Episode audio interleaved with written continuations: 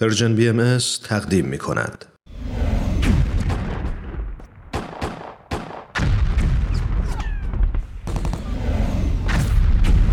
معماران صلح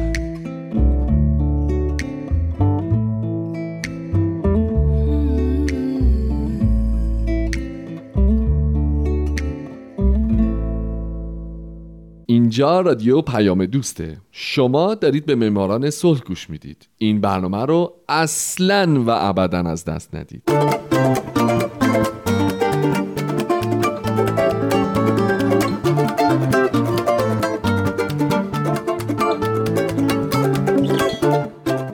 سلام به شما. به معماران صلح خوش اومدید. من تو این برنامه سعی می‌کنم به زنان و مردان و شرکت ها و مؤسساتی بپردازم که به خاطر فعالیت هاشون به نوبل صلح دست پیدا کردن. کسانی که یا تمام زندگیشون رو وقف صلح کردن یا در برهی از زمان کاری کردن که دنیا برای ما جای امتری بشه. من هومن عبدی هستم. از شما می‌خوام که به معماران صلح شماره 14 گوش بدید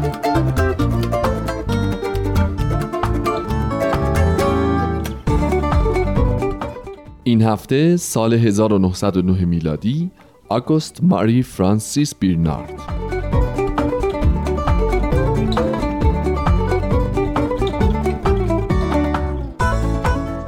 همونطور که هفته پیش شنیدین من گفتم که در سال 1909 دو نفر برنده نوبل صلح شدن. یکی پل آنری بنجامین بالوی فرانسوی بود که به زندگیش پرداختم و دومی آگوست ماری فرانسیس بیرنارد. بیرنارد در 26 جولای 1829 در استند بلژیک متولد شد و در 6 اکتبر 1912 در سوئیس درگذشت. او هم نخست وزیر بوده، هم عضو پارلمان بلژیک و دو بار نماینده در کنفرانس صلح لاهه و ازش به عنوان شخصی پیشرو در اتحادیه های بین پارلمانی یاد شده.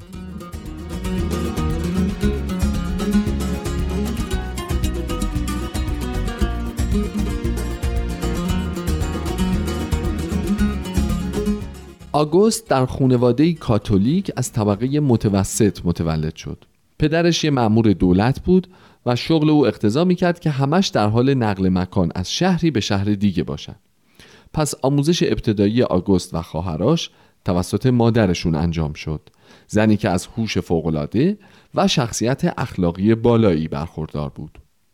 بعد از اینکه بیرنارد دوران مدرسه رو گذروند در سال 1846 در دانشگاه لووان پذیرفته شد و در سال 1851 دکترای خود را در رشته حقوق با بالاترین امتیاز گرفت و به همین خاطر به او کمک هزینه تحصیلی سفر دادند و دو سال در دانشگاه های پاریس، هایدلبرگ و برلین به تحصیل مشغول شد و مطالعات گسترده‌ای در زمینه وضعیت آموزش و پرورش قانونی فرانسه و آلمان انجام داد و نتیجه مطالعات خود را بعد از بازگشت به بلژیک به وزیر کشور تسلیم کرد که این گزارش بعدها منتشر شد.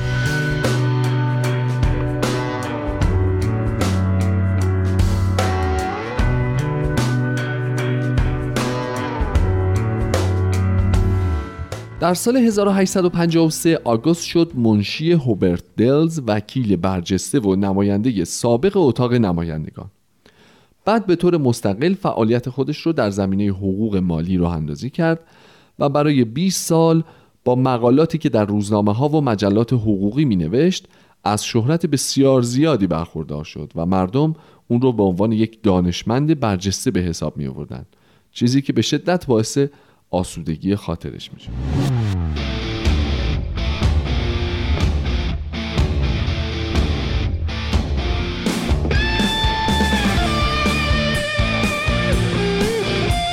بعدها در سال 1873 آگوست وکالت رو کنار گذاشت و وزیر وزارت امور عام منفعه کابینه محافظه کار کاتولیک ژولمائو نخست وزیر بلژیک شد او در طول پنج سال بعد نشون داد که یک مدیر توانا و پر انرژیه اون باعث بهبود راه آهن، کانال ها و سیستم های جاده کشور شد و با ایجاد تأسیسات بندری جدید پایتخت رو زیباتر از گذشته کرد. اما در کنار این موفقیت ها بیرنارد شکست هایی هم داشت. از جمله تلاش های او برای پایان دادن به کار کودکان در معادن شکست خورد. شکست دیگه بیرنارد در جوان 1874 اتفاق افتاد و او نتونست به کرسی مجلس سنا برسه. اما خب از اونجایی که بعد از هر شکستی یه پیروزیه سه ماه بعد در انتخابات غرب فلاندر در شهر تیلیت پیروز شد و تا زمان مرگ کرسی خودش رو در مجلس سنا حفظ کرد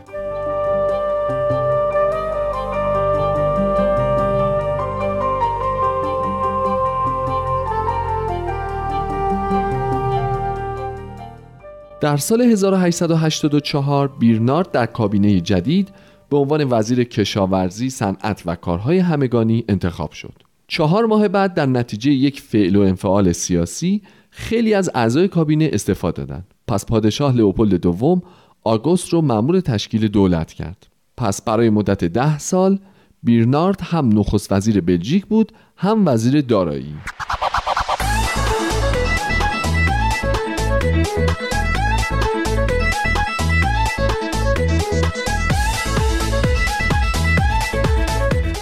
تحت نظارت آگوست بودجه دولت بودجه متعادل بود از زبان فلاندرز محافظت شد دولت مستقل کنگو تشکیل شد و این کشور استقلال پیدا کرد. همچنین در سال 1887 و بعد از یک شورش برای حفاظت از رفاه کارگران دولت آگوست اصلاحات اجتماعی و غذایی زیادی را انجام داد و بعد از اینکه اون باعث شد در قانون اساسی سال 1831 تجدید نظر بشه حق رأی به مردم بیشتری تعلق گرفت. ده برابر بیشتر از گذشته.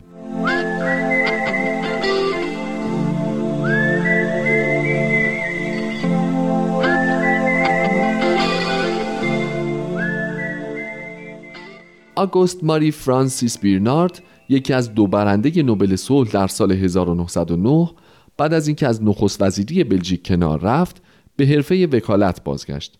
اما همچنان به خدمت خودش در دولت به عنوان مشاور وزیر امور خارجه ادامه داد. بیرنارد یک هنردوست واقعی و یک حامی هنر و هنرمندان بود. پس او را به عنوان رئیس کمیسیون موزه ها و هنر انتخاب کردند. همچنین او یکی از مخالفین سرسخت بردهداری بود که به همین خاطر رابطش با لئوپولد پادشاه به سردی گرایید.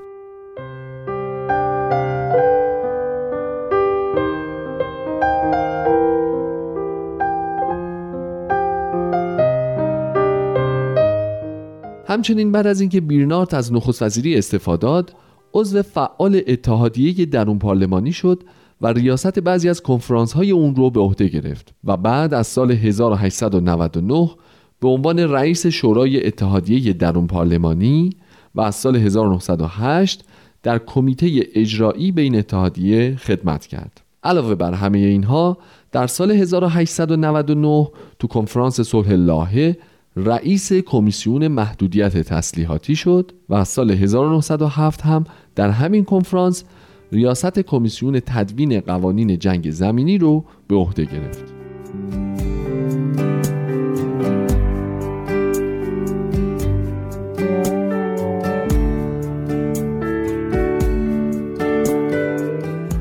آگوست ماری فرانسیس بیرنارد یکی از اعضای دیوان دائمی داوری هم بود. به غیر از این در سال 1902 نمایندگی مکزیک رو در مورد مناقشه‌ای که با آمریکا داشت در دادگاه لاهه بر عهده گرفت و این یکی از موارد متعدد او بود به عنوان داور نزاهای بین‌المللی.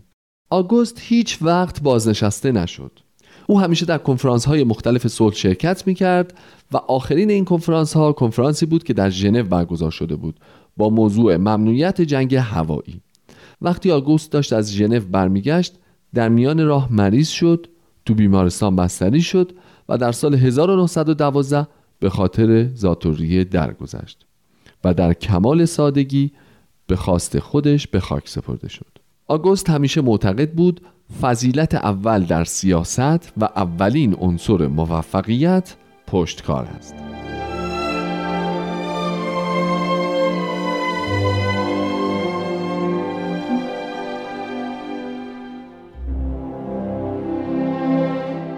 شنوندگان عزیز شما چهاردهمین قسمت از برنامه معماران صلح رو شنیدید. هفته بعد به سال 1910 می‌پردازم و بهتون میگم که در این سال سرنوشت جایزه نوبل صلح چی شد. من هومن عبدی هستم و امیدوارم شما این که الان شنونده برنامه من هستید در آینده یکی از برندگان نوبل صلح باشید. شاد باشید و خدا نگهدارتون.